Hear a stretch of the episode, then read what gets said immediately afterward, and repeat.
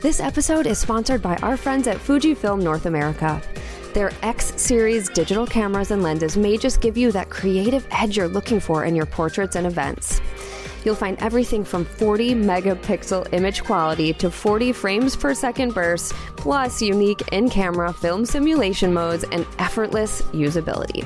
Click the link in the episode description to find the full range. There has never been a better time to invest in your passion, so make sure to click the link. Hey there, it's Nikki Closser, and I want to let you know about an awesome free giveaway for people on our email list. If you haven't already, click the link in our podcast description or go to theportraitsystem.com slash sign up to get on the list. If you sign up, you'll get a free Posing 101 PDF to jumpstart things. It's an epic PDF, so you'll definitely want to get this. Also, just by being in our email community, you'll get deals, sales, and information about any of our upcoming events and activities. So head over to theportraitsystem.com slash sign up and sign up today. So at that point, you didn't have a job, right? No job, no friends, no family. I did have a home, so I wasn't Right. out on the streets. And absolutely no idea of what to do.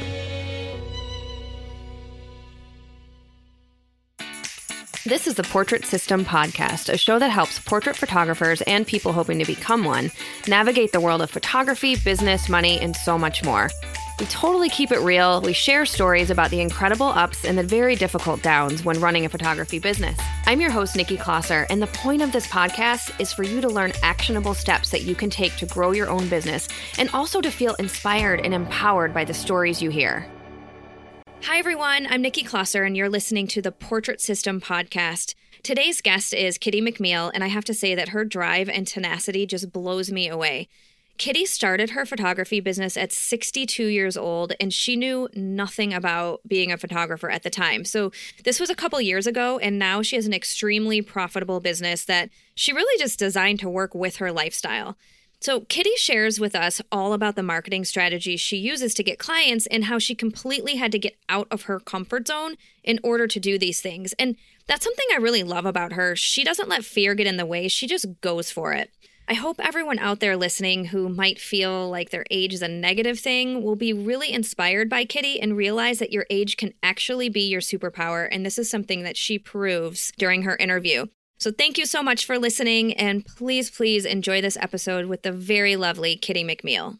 Kitti, thank you so much for being here. Oh, it's my pleasure, Nikki. Thanks for having me. You know, this is probably the first time I'll ever do this, but I want to start by talking about your age. And I know that's weird, but there's something about being 62 and starting your business over that I just think is so cool. And I think a lot of people out there who are in their 50s, 60s, 70s kind of feel that maybe age can be a limitation. I know in our Facebook group, our Sue Education Facebook group, this question comes up a lot about am I too old? You know, I'm in my 60s. Can I do this? And I'm always like, Kitti McMeel, she's your girl. Like you have to talk to her. So that's why one of the re- one of many reasons why I'm so excited to have you on today. But before we get into the whole age part, I'm wondering if you can give us just like a background of what your life was like prior to getting into photography and then what brought you in your 60s to starting a business. Okay, sure. Well, I guess I'd have to start back when my husband uh, had an accident. At the time, I was an engineering psychologist. I used to design things to make them easier for people to use. And I had a fairly successful consulting business doing that. And then uh, one October evening, my husband sustained a spinal cord injury and everything changed after that. I couldn't really I continue to do my business because I was providing care for him. And any new requests I had to sort of give off to other people. So it just uh, was a full time job taking care of him. And that went on, oh, geez, for seven years. Wow. Okay. So at that point, I mean, it sounds like obviously if you can't do your business for seven years, it sounds like you maybe you had to shut things down. I did, and uh, when when I was able to uh, return to the workforce, technology had advanced to the point where I would have had to spend some significant time to bring myself up to speed. I'd have to make all those reconnections with clients and. I- I honestly did not want to put the effort. I didn't have the desire to do that anymore. And I also needed something that was a little less demanding. So I ended up accepting a position working for a friend of mine managing a horse and avocado ranch. oh, uh, wow. Yeah. Now that's quite a change. That sounds so cool. Yeah, I had never done anything like that before, but I rode horses with her. So I was familiar with a lot of the day to day activities that needed to happen just in caring with my for my own horse. And so I did that for quite some time and it worked well. It gave me the ability to be at home and away for my sanity. So that was a pretty big change. I mean, obviously going from psychological engineer, did I say that uh, right? Uh, engineering psychologist. Yes, engineering psychologist to managing an avocado horse farm. How was that, and how long did you end up doing that for? Yeah, well, it was a transition, but since I was familiar, I rode horses and uh, I knew what I needed to do for my horse. So it was a fairly easy transition. And I was working for a friend. So, you know, they gave me a lot of leeway. They knew my circumstance and everything. Uh, it lasted for quite some time. I had worked for them a little bit prior to my husband's accident, also just helping out kind of on a once in a while basis with bookkeeping and things like that. Uh, so overall, I worked for them for eight years. It ended very abruptly, and I don't want to go into details about that, but it it just was not a great situation and it came to a halt on a single day right before christmas actually of 2013 so then i i was really at a loss because i had relocated back to where I had lived before. At this point, my husband and I had now separated, and I was living in the community where we had originally resided, but I really didn't have any friends. My best friend was my family, and she was not available to me anymore. And I felt pretty darn lost. I bet. Um, yeah. So at that point, no, you didn't have a job, right? At that point, no, no job, no friends, no family. I did have a home, so I wasn't right. out on the streets. And absolutely no idea of what to do. I remember I would get on the computer and look for jobs and because I had served as also personal assistant I thought well maybe I'll do that maybe I'll you know we're in Hollywood or you know LA area lots of people have personal assistants maybe I'll do that uh, but then I came up with the idea of starting a nail art salon now I never was oh. a manicurist But I love uh, Japanese nail art. And my friend and I used to drive into Melrose to have it done for ourselves. And I knew a lot of people who did that from our area. And I thought, hey, find a need and fill it. I'm going to open up Japanese nail art salon. Wow, that's so interesting. yeah. I then proceeded to educate myself to do just that. And it was quite a learning curve because honestly, I knew nothing about it. I'd never really had a business. And so I had to learn all about that. I had to learn about the manicuring in general, the rules, the licensing, and all that stuff, and find someone to do the work. And it's a very specialized art. So that wasn't mm-hmm. easy either. But I started that journey in January of 2014. And by March or April, I had everything in place. I was buying supplies. I was trying to get a space in the most upscale retail area around here. That's actually a place owned by Rick Caruso, but I couldn't talk him into letting me in there because he wanted primarily national brand, well known oh, places. Right. So I thought, well, heck, I'm going to rent a small space and do a proof of concept. I know this will work out here. And because it was an expensive manicure, like the minimum was $120. So I knew that space was important. I couldn't have him coming in a back alley to pay that much for a manicure. right. So I leased out a small studio in a suite of studios that was primarily hair, esthetician, some jewelry store, makeup, you know, small little boutique businesses. And that's where I started my nail art salon, and it opened in August of 2014. But I want to tell you that my heart was never really into that. Although I thought it was a good idea to begin with, it didn't really resonate with me. So I started looking around for something else. And that's how I found Sue. I don't remember exactly what I Googled, but I Googled something like, uh, I have no idea what I want to do for the rest of my life. Give me a clue. That's awesome. and and I found her. She convinced me, not in person, but, but uh, watching her online, that I could be a photographer. I I just believed it. Honestly, right off the bat. I not sure why, but I did. Did you know anything about photography at that point? No, no, Nothing. No. Well, you know, I had point and shoots and Right. like everybody else, but I didn't know an f stop from a stop sign. I used to say I knew nothing technical about um, a camera. I knew nothing about posing, lighting, all the things, business. I knew nothing. So wait, let, let's back up a second. So you kind of went full in and you're like, I'm starting a nail salon, I'm getting this going, but you weren't doing the nail work, nail artwork yourself. You had someone else doing that, correct? Correct. Correct. But the the rest of it, the whole business part of it, you like jumped head in. Yeah, that's the part Yeah. I was doing. I was booking all the appointments. Um, you know, I did all the purchasing, um, uh, dealing with the leasing the space, Mm-hmm. anything related to admin. I was doing. She did all artistic. Okay, but then like you said, your heart wasn't in it. You weren't loving it. You were just kind of like, eh, this isn't great. That's when you decided I'm going to try and find something Yeah, else. that's- and came across Sue. That's correct. And then by coincidence, uh, the nail artist flaked out. Uh, it was right before Christmas. This is now Christmas 2014. This was a year after I had left the ranch position. And she left with a full book of appointments because the business actually was working. It, we had full booking clients. There was no problem with that. It was a popular thing. My heart wasn't in it. And then here I am stuck. I have all of these clients that were expecting to get their holiday nails done. I have a lease that is going until the next July, may, maybe even August. yeah, and you don't want to mess with people like in their nails. Like, oh, I, feel know. like that's Can you imagine a week before uh, Christmas, I'm calling you to say, I'm so sorry. Your holiday nails you had planned this Oh. amazing nail art for is not going to happen. Yeah, that must have been hard to all of a sudden just have her leave. But then it's like, it's funny how, well, I'm assuming her leaving is what pushed you forward yeah, to it's like start your photography coincidence business, is God's right? way of remaining anonymous. Uh, it just Yeah. It's pretty amazing how you kind of get what you ask for. Your heart wasn't in it. You were already starting to look for other things, and then she quits. It's just so yes, funny how is, that works out. So after she left, and I made calls to all the clients and said, "Oh well, I'm so sorry about your nail appointment, but I'd like to offer you a complimentary photography session."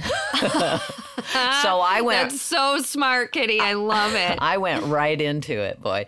And I had to uh, redesign the space, although the space was quite small. It was only 81 square feet, so basically nine by nine. I had done everything geared toward a nail salon, so I had to remove all of that and make it into a space.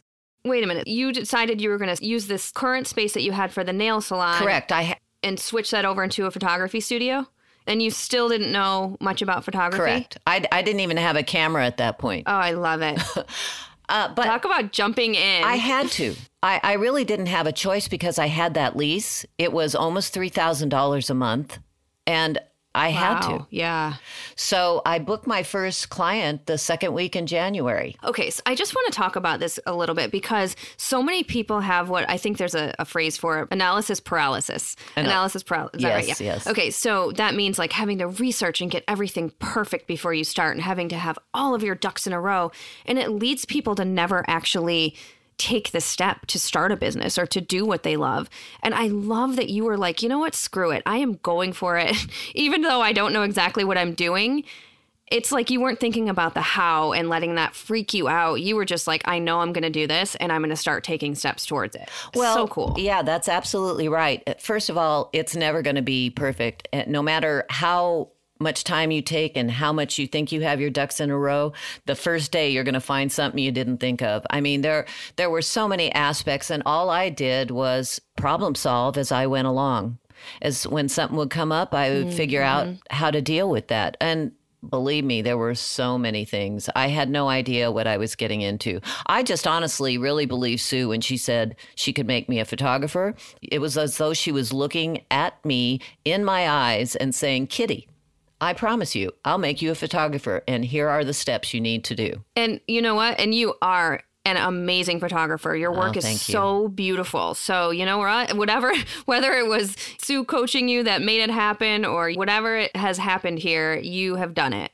And it's amazing. I have to tell you that recently I was mentoring somebody and we were talking about just that about how they admire my work and all that. And I must have just been a, an amazing creative artist and had a talent hidden. And I said, Oh, wait a minute, let me show you this. I brought my neighbors over into my garage while the studio was being turned into a studio instead of a nail art salon and photographed them in my garage. And they're pretty bad.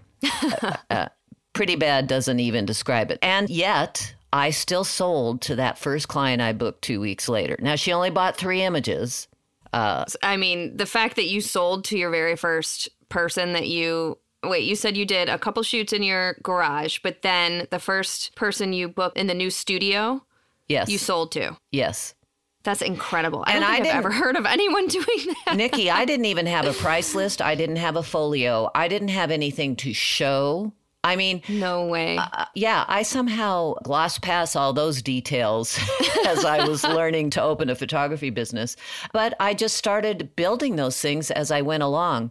You know, not that everybody can do that, although I think honestly, stupidity and naivete were working in my favor in that regard mm. because I mm-hmm. didn't know what mm-hmm. I didn't know. So, okay, so you said you turned the old nail salon into a, a studio and you and you had told your old nail clients that you were offering them a voucher you said for a photo shoot, right? Yes. And tell me about that. Is that how you were getting your clients or where were these people coming from that you were able to sell to and that you were able to book like even before having a price list and a portfolio and everything. Okay so i i call it abs it's my patent. Always be selling. So no matter where i'd go no matter who i would meet i'd find a way to bring up that i'm a photographer and i have a studio and i'd love to photograph them. The very first client was a woman that i was in a dance class with at the gym that i went to and I got people from there. It didn't matter. I've shot people, I've been sitting next to them at a bar in a restaurant waiting for a table, and two days later they were in my studio. I I feel like I I made a leap into getting regular clientele when I hooked up with a woman who was hosting Cookie Lee parties. She was a go getter. Cookie Lee is a jewelry, you know, multi level marketing kind of thing she was very innovative in how she would run her parties. And one of the things she did was offer raffles. So the way I met her is my neighbor said, Hey, want to go to a Cookie Lee party? Well, I thought, okay, I can go and I can talk to people about my photography. So yes, I'll go. And when I got there, I started talking to her, and she's had this raffle. I said, Would you like to raffle off a couple of portrait sessions? So the ironic thing is, the one client that I talked to that evening that expressed an interest in being photographed and didn't balk at the price or anything won the darn raffle. Oh, figures, right? Because she probably would have booked you yeah. anyway. Yeah. Yeah. And let me digress for a minute because I want to talk to you about what happened with that person. Because it took me a year to shoot her after she won that raffle. She kept putting off scheduling. And so finally, and it just so happened I went with my neighbor again, who had told me about those Cookie Lee parties to begin with, to a charity event at a local country club. And I got seated next to the woman who had won the raffle. Wow. So that was an odd coincidence. Wow. So I booked her. And then she said, Oh my God, I can't do it that time because my mother is coming in from the Philippines and I'll be busy. I said, Oh, bring your mother. We'll do a generation shoot. So smart. And sure enough, so smart. She came in, her mother, herself, and her daughter. That was I want to say that was close to the end of my first year, and they spent ten thousand dollars with me. That was my biggest sale, my first really big sale. Ten thousand. Yeah. yeah, they bought everything. Wow. Yeah, that's unbelievable. I mean, it is believable because you did it. That's just that's amazing. Yeah, it, it was really that's exciting. Amazing. So when you say, you know, for the raffle, when you gave away a portrait shoot and when you offered vouchers to people, what was included in that? What would they get, and how did that work? Okay, well, to explain that, I think I need to explain to you kind of how my journey went after opening that first month. So at that time, I didn't have a hair and makeup artist. I was actually making appointments with hair and makeup artists who also had studios in the same salon suites. Oh, nice. And it was kind of a pain in the neck because my client would come, I would walk her into her hair appointment, then I would walk her into her makeup appointment, and then I'd walk her back to the studio and we'd have our shoot.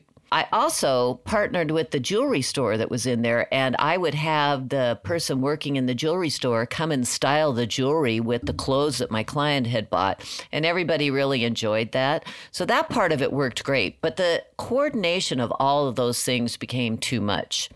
So, what I ended up doing was finding a single hair and makeup artist and booking her one day a week every week. So she would come and I would pay her irrespective if someone had shown up to be photographed. Now, So you're like, I'm hoping to get someone in there because if you're paying her and not getting paid, that's some motivation right there. exactly, exactly. And I did it as a, a sort of an accountability measure for myself. Mm-hmm, mm-hmm. So I would get people in three ways. Either they would be an actual client that paid for the session, which included hair and makeup at that time, or they would just pay for hair and makeup, or it would be completely on me.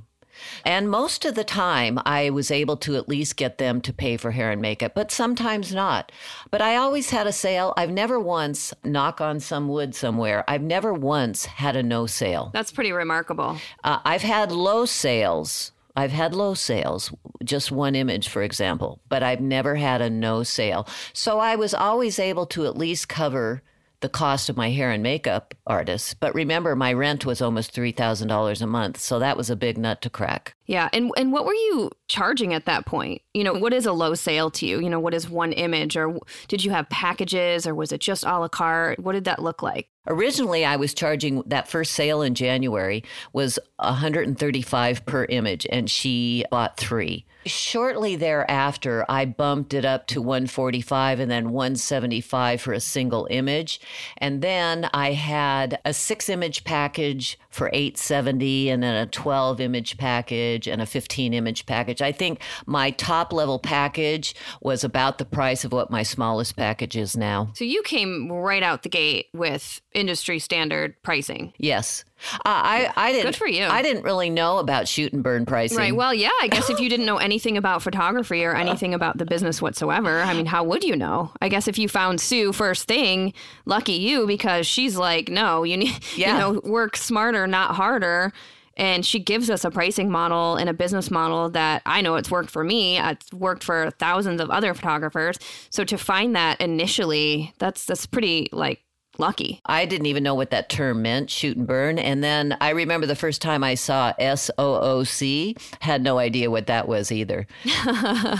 And what does that mean for people out there who might not know? Straight out of camera. Yeah. Yep, yep. Okay, so from there, you did the Cookie Lee party. You did, you know, you photographed the woman that spent ten thousand dollars, and this was like what a year into your business. You said. Yes, and that woman opened the floodgates to my studio for every one of her friends because as soon as they saw her Ah, have beautiful images, Nice. then everybody wanted to do it. And So, and she belongs to a group called I Fly. It's a group of women who have been friends for a long time. I've now photographed every one of them and a couple of them more than once. that's incredible. That okay, that is something for my business personally that has changed. I mean, just revolutionized my business is finding an evangelist, someone who Yes. will just shout from the rooftops about you to all of their friends, to all of their family. And they don't even have to be the wealthiest. You know, it's just the one who talks you know the one who just loves to tell her friends about an amazing experience. And if you can find one two three evangelists for your business even if that means shooting them for free. I mean initially what she won a, a gift voucher right? So oh, Right. it's like even I- i know some of the people for me who have been my biggest evangelists. We sometimes we've done a trade.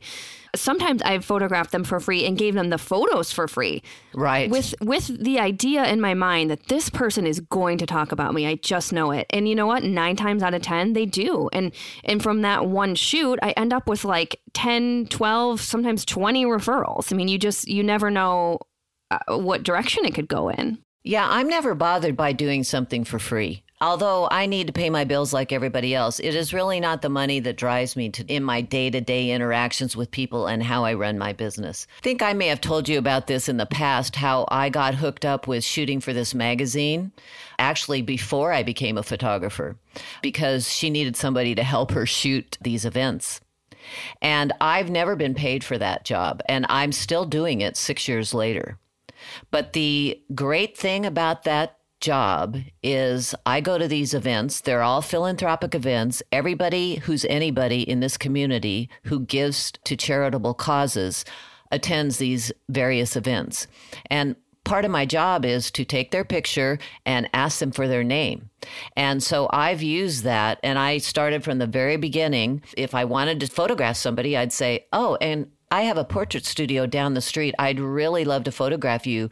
Can I get your email and send you some information? I make myself do it two or three people every event that I cover. Now, it took me more than a year to get any anything out of that where people were actually coming to me.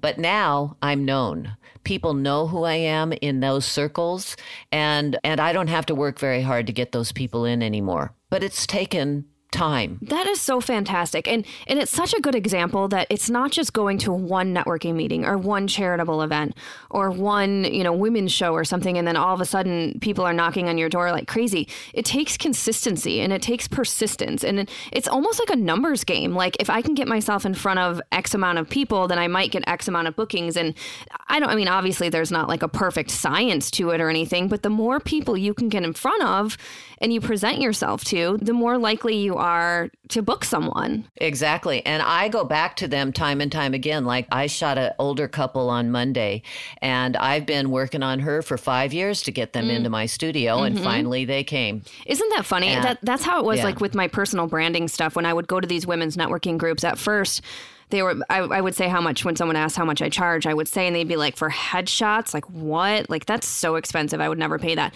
and then two, one, two, sometimes three years later, they're knocking on my door saying, like, all right, fine, I'm finally ready because they had an experience with, you know, kind of a cheapy headshot that it just, they didn't love the experience and they saw all their friends' photos. And so, like you said, even a couple years later, people come back. So you never know if you don't get yourself out there, people are not going to knock on your door. I mean, it's just, it's not going to happen. So it's just such an important step to get yourself out there. And I love that you do that. And, and I'm wondering for you if it's always really comfortable or do you ever feel nervous about it? You know, what, I mean, does being in your 60s give you this like amazing confidence? you know, what is uh, it? I, I'm I'm really struggling to not laugh here because it is totally not my comfort zone. Really? I do not feel comfortable doing it. I'm told that you can't tell that. Like I had lunch with Ashley Taylor one day and we went out to have lunch and I struck up a conversation with uh, the person sitting next to me and it doesn't feel comfortable to me, but I make myself do it. And she was laughing because she says, I don't know how you do that. well, but I think it, it's it isn't comfortable. I love talking to you. I think it's awesome. And I think you have a great personality. So it's good to hear that, you know, you don't necessarily have to be comfortable putting yourself out there. You just have to do it. And the more you do it, the less awkward it feels. I can't say it ever feels completely natural to me, but it doesn't feel awkward like it used to in the beginning. Right. And, right. you know, I have those voices just like everybody else does that say, how, you know, oh my God, I can't believe you're actually telling someone you're a photographer. yeah. Okay, so I want to make sure I have the timeline right. So you would open the nail salon, wait, you closed the nail salon at the end of 2014, and then January of 2015 is when you decided it was time to go for it, right? Correct. So it's been about five years? This is the beginning of my sixth year, yeah. Sixth year. Okay. So, in terms of money, if you don't mind my asking, when you were doing the photography business, was this just something that was fun for you just to pay the lease? I mean, were you needing this income? I guess is my question. Well, absolutely. That $3,000 a month lease was a big thing hanging over my head. Now, did I have any income? Yes. As soon as I left the job at the ranch, I filed for Social Security because I knew I would need some income. You know, that's taking it quite early. And when you run the numbers, there's a point at which you're cutting your own throat if you started early because you never catch up with what you might have gotten if you waited to draw on Social Security. But they have a program where if you can change your mind in the first year, you have to pay them everything back, but you can basically set the clock back to zero and then start drawing at a later date. So I had that. And as I mentioned, I had a master's degree in engineering psychology. I had a consulting business for 18 years and I made very good money. I put as much as I could away for retirement and I socked some away in savings. Now, when my husband was injured, a lot of that went away. Mm, mm-hmm. But I still had a little bit of a nest egg that if things were to go really south, I could get by for a few months without being out on the streets. But that $3,000 a month, that's a lot of money. Oh yeah, that's a huge amount for a studio for sure. Huge. And then uh, I think I forgot to mention this that after uh, about six months of trying to coordinate either uh, booking a hair and makeup artist in the salon suites or hiring my own and then finding a place for her to do the hair and makeup in in those suites which means I had to rent an empty room there for that day that was all pain in the neck to coordinate so then I decided oh I'm going to add another room so that doubled my monthly lease from 2800 to 5400 Oh my gosh. That's- wow. Yes. Like, that's a huge expense, A lot of yeah. money, a huge expense, and quite an incentive to get out there and make sure you get people in to shoot. yeah, absolutely. For me, that was definitely a motivating factor that caused me to do so well in my business in the first two years because to make any money over that i really had to hustle Mm-hmm. and i i did i i sometimes was shooting three and four times a week i did and i don't outsource anything i do all my own retouching i do everything myself all my own marketing all my own sales everything so i was exhausted. you don't exhausted outsource anything? i don't out- Nothing? no i don't outsource anything Wow. And how often do you shoot? well, uh, now the last two years have been different because I really backed off because I burned myself out so much. I moved my studio location for one reason to reduce overhead. Yeah. So I went from 5400 a month to 700 a month. What? Like Yep. that's I mean, that's remarkable. And I should have done it a year earlier. Mhm. I just I just downsized mine as well, Kitti. I was like, you know what? I don't need this huge space. I just don't. I have two studios. I'm only at the one studio once a month in Seattle. I'm like, you know what? I'm just not even going to do this, and I'm saving myself 700 bucks a, a month now, and it's amazing. Yeah, I want to have my cost of goods and cost of doing business as low as it possibly can be. I want to shoot once a week or less and make a decent living to supplement my social security. but um, but for me, I'm at that time in my life where I, I don't want to work to build a big business. I could easily make twice what I'm making now. And I'm making very close to a hundred thousand a year now for the past two years. And I could have upped that if I'd wanted to, but I burnt myself out working so hard in the first two years that I just kind of slacked really. And last year I was not feeling well most of the year. And even with that, I still made a decent living for the year.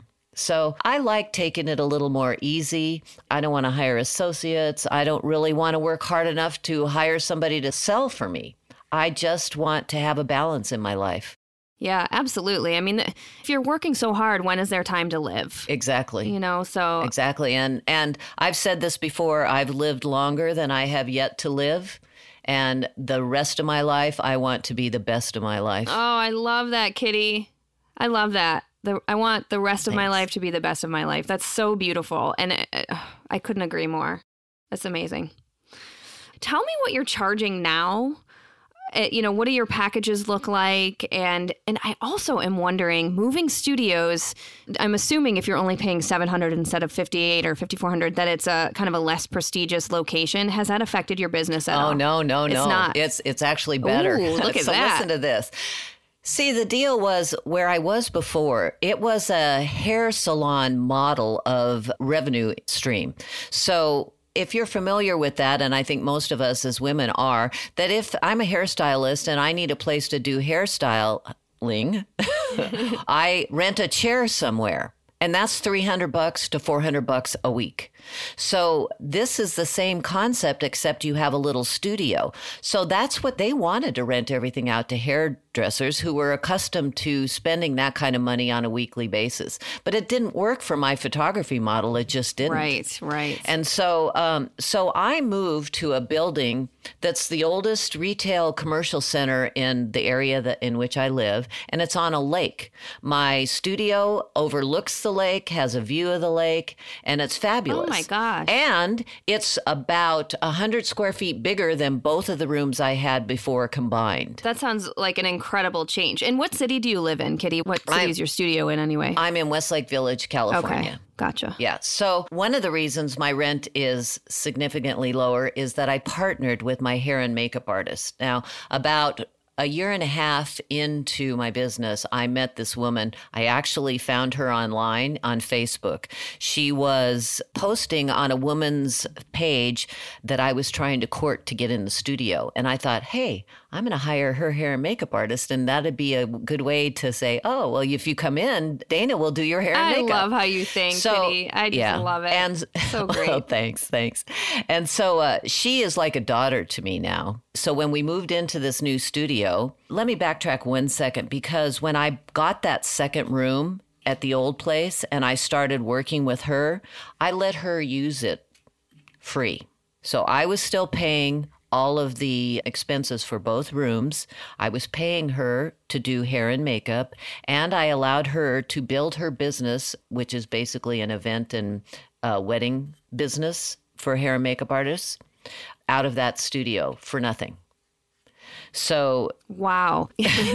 I'm so curious. Why were you letting her do that for free? You know, what what made you do that? Well, that's a good question. And I hesitate because, to be honest, I don't really know. I knew she was struggling to try and make her way in the world. She was 28 years old and this, a sweetheart of a girl. We kind of connected on a level that was more like mother and daughter. She had an estrangement with her mom. I never had a daughter. I mean, it just kind of felt like the right thing to do. And it's it's really paid me back in so many ways, uh, not expecting it, but it it has. When we moved to this studio, we have a great arrangement. Uh, she has now a very successful business. She has 12 to 18 artists working for her. Oh my God, that's yes, a lot. we we have Wow. a shared calendar. And whenever I book something, I just put in if I need hair and makeup, and she assigns somebody or does it herself. So I never have to struggle to find anybody. There's just always somebody there. It's been honestly a really great experience. I love her to death. She also did the same thing for her partner, who was starting a uh, microblading business. So she let her do that out of our studio, and I I did too. I'd never asked for any compensation for it, and that got her business started in microblading. And now she's got a she rented a big space, and she has seven tattoo artists working for her, and you know so That's incredible. I love it. And and to have a team, a strong team like that is so important. It's so important for us and our own well-being and just working with people that we trust and care about. And then our clients feel that too, knowing that the people that you have on your team are going to treat your clients with love and respect and make them feel cared for. It's there's such a theme there, making people just you know, the people that you have with you along for the ride are also going to be the ones interacting with your clients. So you have to make sure you really love them. So Exactly. so cool. And often they spend more actual conversational time with my clients than I do. I mean, I'm in there, I'm setting up, I'm shooting video and interacting with them in the conversation. But oftentimes they develop a really close relationship just to begin with. But that's attached to me too. So even though I wasn't actually physically participating in that, they still part of their experience and attach that feeling that they have from her to me as well. Yeah, I love it. I love it. You know, we kind of grazed over. I I'd asked you a, a couple questions at once. I want to go back to your pricing. So what what does your pricing look like now? What are you charging? Do you have packages? That sort of thing. Okay, so I just raised my prices after three years in January. So I'll tell you what I'm charging now. For uh, headshot and personal branding, I'm charged seven fifty, and they get three high res digital images with that, and hair and makeup is not included. So they pay an additional one fifty for that. That is more than what I pay for it, but I use it as a cost of uh, business for me booking Absolutely. it. So I get some of that as well. Um, for my portrait sitting, I really changed that this time because it's been 375 for a long time and I put it up to 550, but I'm offering a print credit which I've never done before. I just want to get a little more upfront. It's not that I'm not selling because I am, but I don't know. I wanted to have a little more comfort level. So I'm not exactly sure. We'll see how it works. So that does include a hair and makeup for one person. Yeah. I'm curious to see how that'll go for you. I've been toying with the idea of raising my session fee myself. I I, w- I started at 190 then I jumped to 249 and then like 2 years ago I made the huge leap to 269. oh. and it doesn't even cover it costs it covers hair and makeup but it doesn't even cover the cost of my retouching.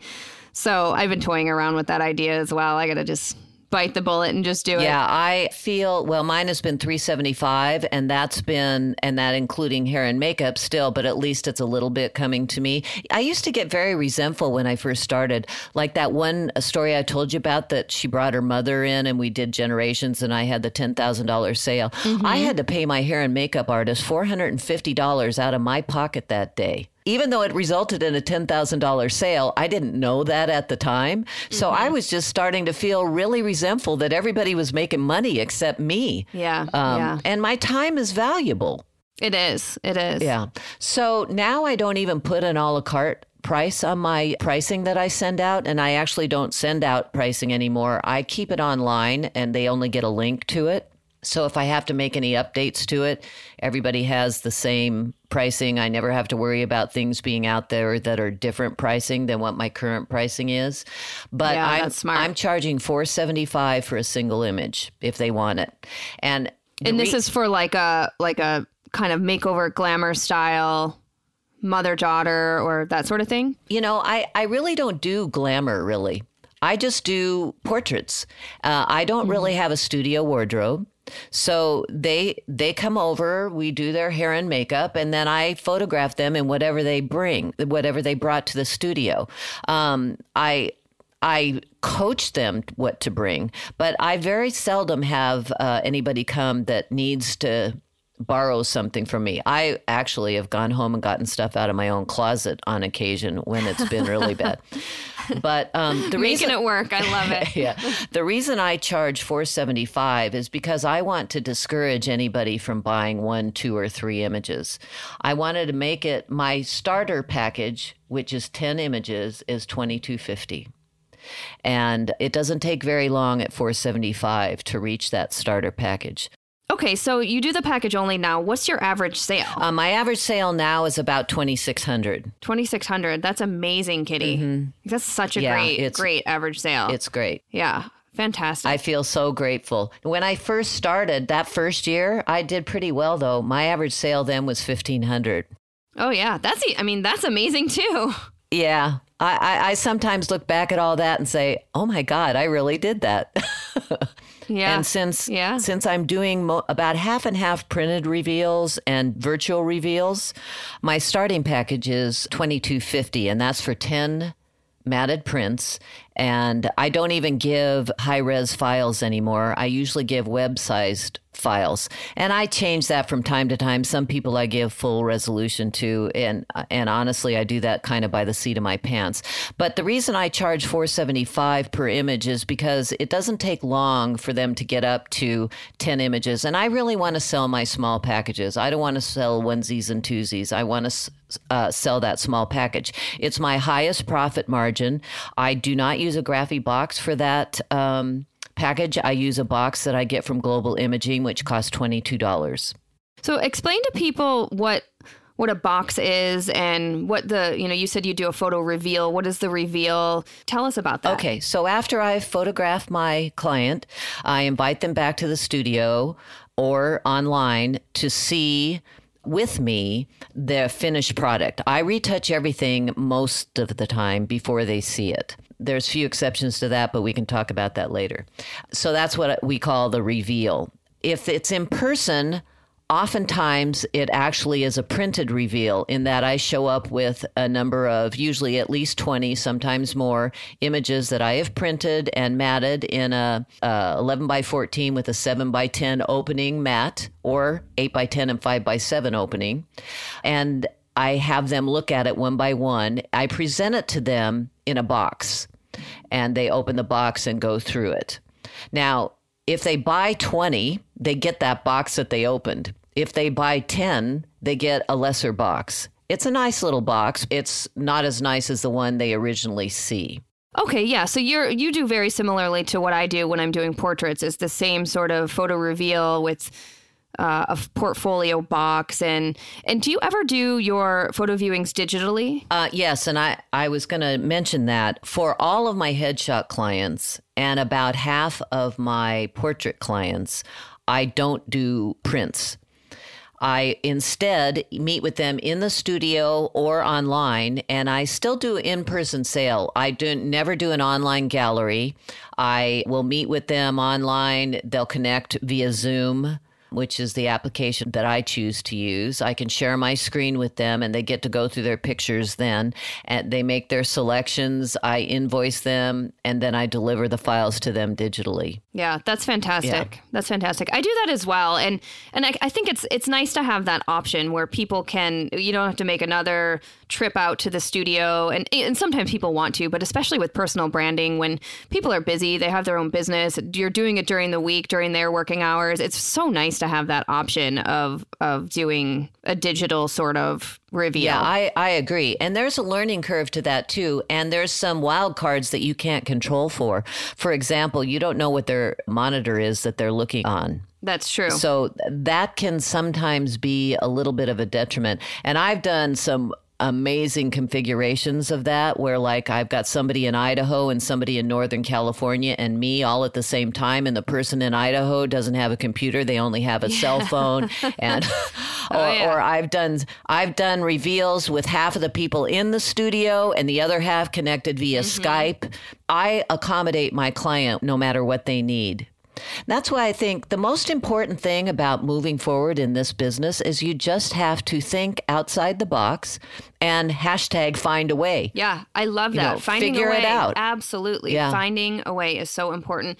And, you know, when it comes to in person selling or IPS, it seems like so many people are just intimidated by it. Like it's so daunting. And I remember feeling that way like, oh man, like I don't know if I want to do this in person thing. But I'll tell you what, once you get the hang of it, it's it's not that hard. Like I think we make it so scary and it doesn't need to be. And I'll tell you what, my sales have increased hugely. I mean, I've been doing in-person sales for six years now, but my sales went up like crazy. And and when we say in person, that can also mean on Skype or Zoom or whatever. But like you said, it's not just sending an online gallery and saying see you later. Let me know what you choose. Yeah, it's you know it's another way of having that point of contact with your client and connecting with them and being able to answer questions and just everything that comes along with talking with the person as they're going through their photos. It just I know for me it's changed my business for sure. Yeah, I I it's not one of my favorite parts of this process, but I I, I do feel that it's a really important part of it.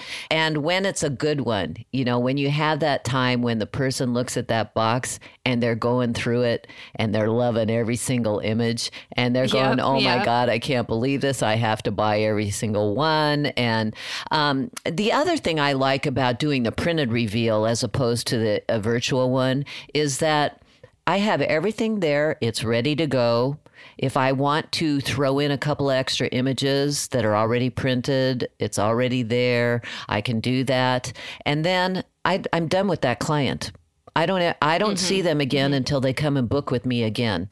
I right. like that part instead of having to eh, go back again and again with a client uh, which I've had to do sometimes, even multiple reveals with people. But the in person, in studio printed reveal still for me has a lot of value.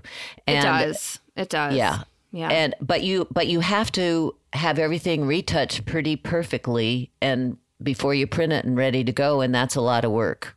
Yeah. Yeah, it is. Yeah. It can be a lot yeah. of work for sure. For sure. Although I find when when I do a printed reveal, I don't get the requests as often to fix things. Like with the digital reveal, I, I tend to get more questions like, oh, can you add more volume to my hair? Yep. Or can you, you know, make my arms a little thinner or whatever? I feel like with the printed ones, I just don't get those requests. I don't know if it's seeing it in print. I don't know what that is. I don't know. Yeah, I, I agree for sure. Yeah, I know. Another thing I was thinking about when you said it's not really your favorite thing, I totally agree. It's not my favorite part, but but once I feel like once you get comfortable, and and I know I've learned so much about how to do that from Sue and some of the videos on her education site. She she walks you exactly through how to do it, and one of the things she says is like stop oh, talking. Oh, that's the hardest. You know, just yeah yeah, yeah.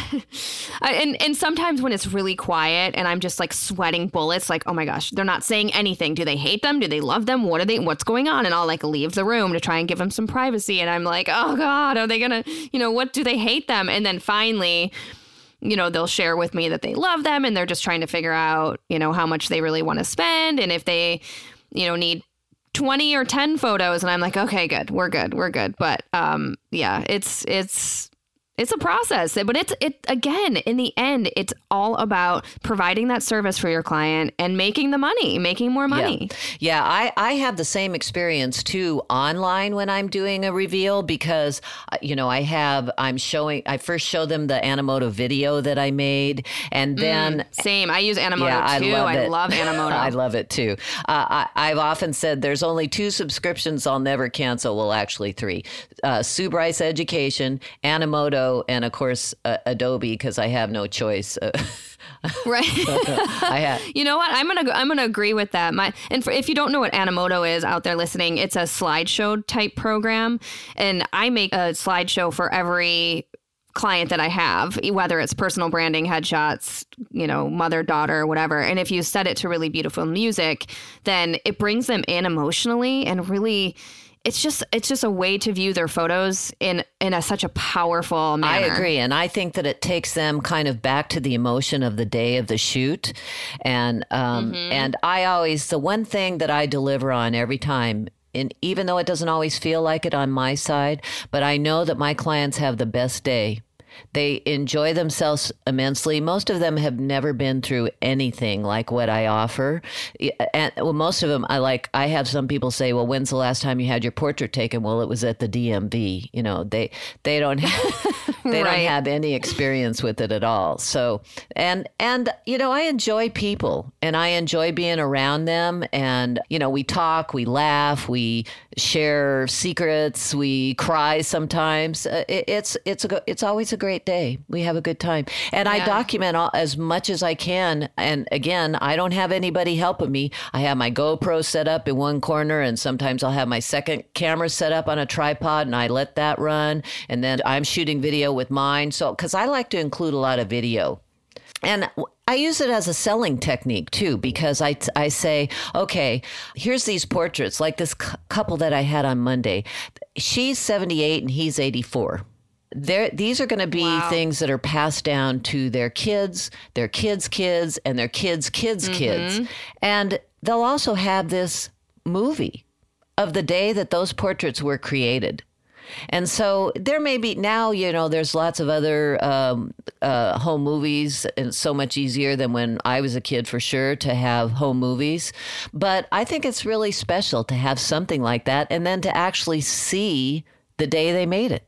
It is. It's so amazing. And you bring up a great point because, yes, when we say, like, oh, it's so great to make these big sales and that sort of thing, but in the end, we really are creating something that people are going to have forever.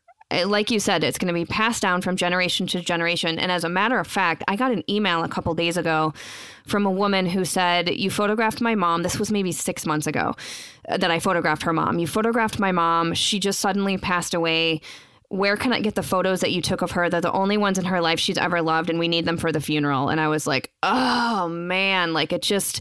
I felt so horrible for her family. And I thought, at least they have these photos of her that they know that she loved. And yeah, it's really powerful. Well, I know it, most of my family is gone.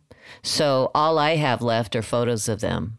And, you know, that's mostly what I have on my walls in the house are pictures of my mom and my dad. And, um, you know, it means a lot to me. And I get what it means to people, especially in my age group. I, I've sort of shifted from photographing everybody to, uh, and I still do photograph everybody, but I really enjoy photographing people older than 60. Now, I don't enjoy mm-hmm. retouching them so much, but I do enjoy the experience of being with them and kind of having that camaraderie of being at the same point in our lives. I, have yeah, turned it, I've turned what many would think of as a disability or a liability into my superpower.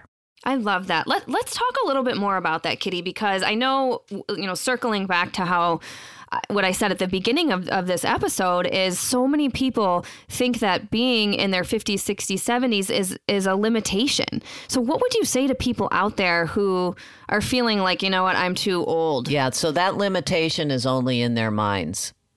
Um, mm-hmm. and and there are real um, real difficulties that come along with being seasoned but seasoned. I love it. But they're not in your head. I mean, I have the same brain. I like to think so anyway that I had 30 years ago. I still can deduce and deduct. You know, I I can do everything with my brain that I used to be able to do. And so for me, it's always been a challenge to me to learn something new. So that part was easy. And I've always been a little bit of a rebel too. I mean, I ran away from home the first time when I was 13 and really yeah. left home for good when I was 15. So I've never wow. never let, you know, reason or or what anybody else say right. uh, stop me from doing something that I felt like I needed to do. And the thing is, if not now, when? And what's the worst thing that can happen? Exactly. What's the worst thing that can happen? Somebody will say no. You know, uh, exactly. I uh, I feel like the the best thing I ever did for myself was to begin this journey of photography, and it, it's shooting off into other areas now too, which I'm equally excited about. But you know, I never used to tell my age. Sue outed me uh, my first studio tour. And from then on, I just said, well, you know, it's on, you know, it's in the internet now. It's, uh, I can't lie about it.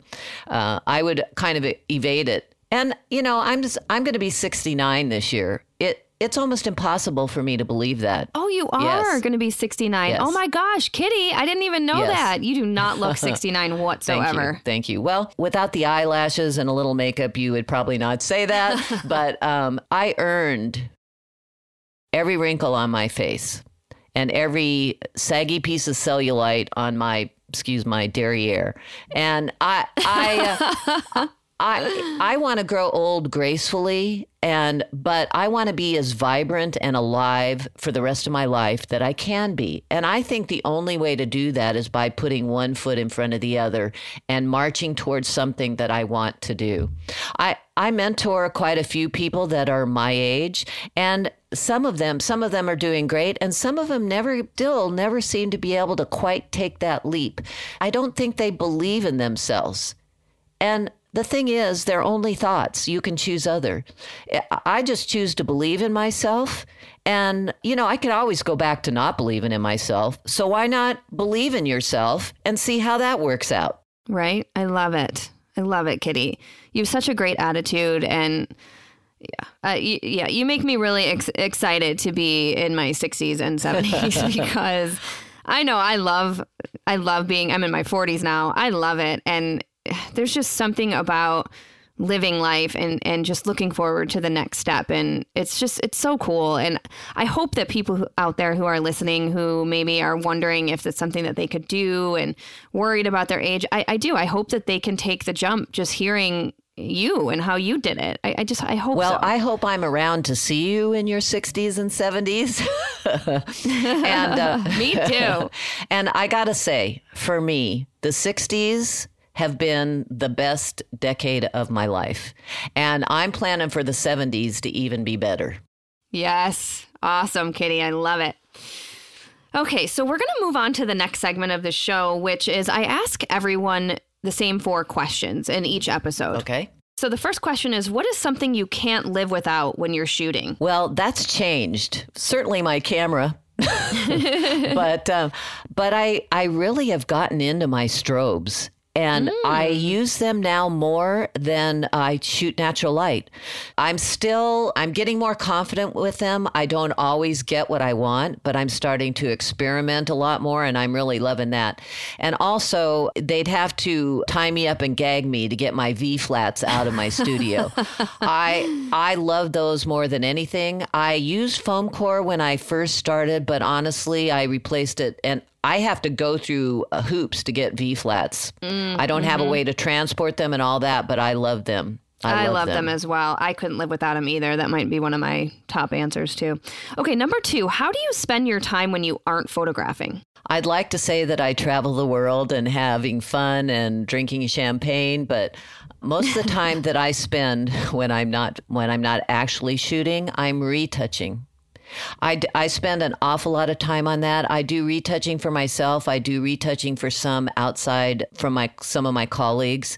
And then I've really gotten into doing creative shoots for myself for just for learning and also for submitting like to the Portrait Masters Awards and accreditation Awesome. program. Awesome. So I I, spend a lot of time looking at videos and learning new techniques and practicing them and starting over and practicing them again. Uh, I really love that. And I just love learning. I think it's good for my brain. That's wonderful that you're so involved in the photography world. Very cool. Okay, so number three, what is your favorite inspirational quote?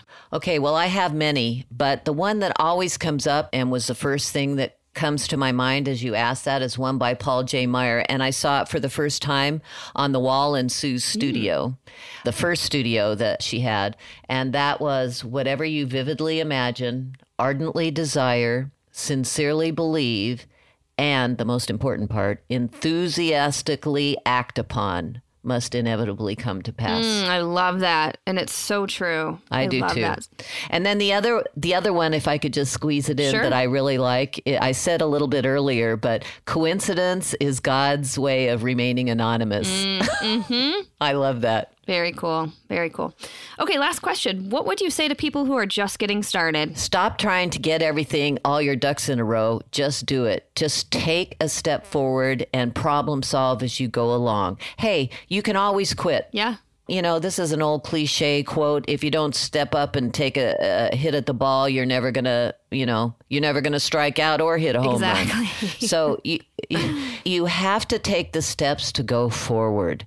And really, in the final analysis, becoming anything in life is coming up with a plan and executing that plan, making adjustments to it as you move along the way. Mm, hmm And it's as simple as that. Absolutely. Absolutely. Thank you, Kitti. And where can people find you if they want to check out your work or just um, get in touch with you? Where can they find you? Well, on Instagram, Kitti McMeel Photography. On Facebook, also Kitti McMeel Photography. And then my website is kittimcmeel.com. And my name is spelled K I T T I. Yeah. and my last name is M C M like Mary E E L. Awesome. I remember when I first met you and I was like, my mom's name is Kitty. Although, Yeah, there are not very many of us. no, no. Well, well, thank you so, so much for being here today and just sharing your story. We appreciate your honesty and letting everyone know how you've become so successful is really going to be valuable to a lot of people. So thank you. Thank you. Oh, it was my pleasure, and thanks a lot for uh, this. is really fun for me. Good. I'm glad. I'm glad. Well, I'm sure we will talk soon, and I know I'll see you soon in the Facebook group and at the Portrait Masters. Looking forward to always seeing you, Kitti. Me too, Nikki. Sounds great. All right. Talk soon. Thank you so much for listening today to the Portrait System podcast. If you like what you heard, we would really love for you to leave us a five star review either on iTunes or wherever you're listening. And I really, really want to encourage you to head over to SueBryceEducation.com. Over there, you can find all of the education you need to become a successful photographer. It's only $35, and there are over 1,000 on demand educational videos on things like posing, lighting, styling, retouching, shooting, marketing, sales, business, and self value. There's also the 12 week startup program that I love. And there are posing downloads, lighting downloads. I mean, truly everything to help make you not only a better photographer, but to make you more money. Once again, that's SueBryceEducation.com.